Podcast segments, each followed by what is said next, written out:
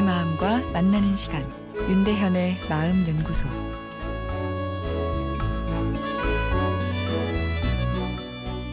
안녕하세요. 목요일 윤대현의 마음 연구소입니다.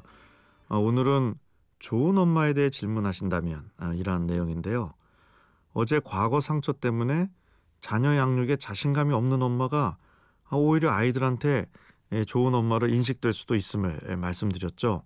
엄마가 자신의 문제로 어쩔 수 없이 보인 거리감이 예, 오히려 아이들과의 적정거리를 유지시켜 심리적 독립에 중요한 자유라는 감성을 지나치게 억압하지 않아 아이들이 심리적 독립을 잘 이룰 수도 있고 아, 또 미안한 마음에 엄마가 아이들에게 칭찬을 많이 해주게 되니 아이들의 자존감도 올라가는 효과도 일어나게 됩니다. 자유와 칭찬을 주는 엄마, 이 아이들이 좋아할 수밖에 없고 엄마 미안한데 아이들은 좋아해 주니 아이들에게 엄마는 더 미안하고 더 사랑하게 되는 이런 좋은 순환이 생기게도 되는데요. 서로에 대해 내가 잘 못해줘서 미안하다 생각하는 것만큼 또 좋은 사랑의 관계가 있을까 싶은데요. 내가 이렇게 너를 위해 희생했는데 내가 어떻게 나한테 이럴 수 있어란 마음이 사실은 더 문제가 되기도 하죠. 엄마가 자녀의 성장에 영향력이 큰 존재인 것은 분명하지만 아, 그러나 엄마가 자녀를 성장시키는 것은 아닙니다. 성장은 본인의 몫인 것이죠. 과거 시절 열 남매를 둔 엄마가 아무리 애를 써도 한 아이에게 보낼 수 있는 관심은 한계가 있었겠죠. 그렇다고 지금 한 자녀에게만 몰입할 때보다 그 시절 자녀들이 잘못 성장했다는 증거는 전혀 없습니다.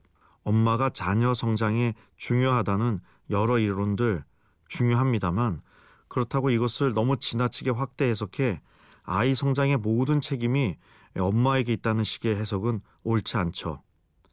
좋은 엄마의 정의를 저에게 물어보신다면 새끼 밥 먹여주고 정상적인 감성 대화를 나누어 주면 충분하다 생각합니다.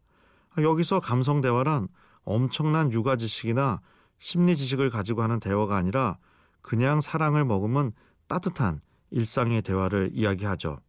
아이가 잘 성장하는 일이 엄마가 자신의 인생을 다 희생하고 올인 해야만 가능한 일이라면 아, 인류는 현재까지 유지되기 어렵지 않았을까요?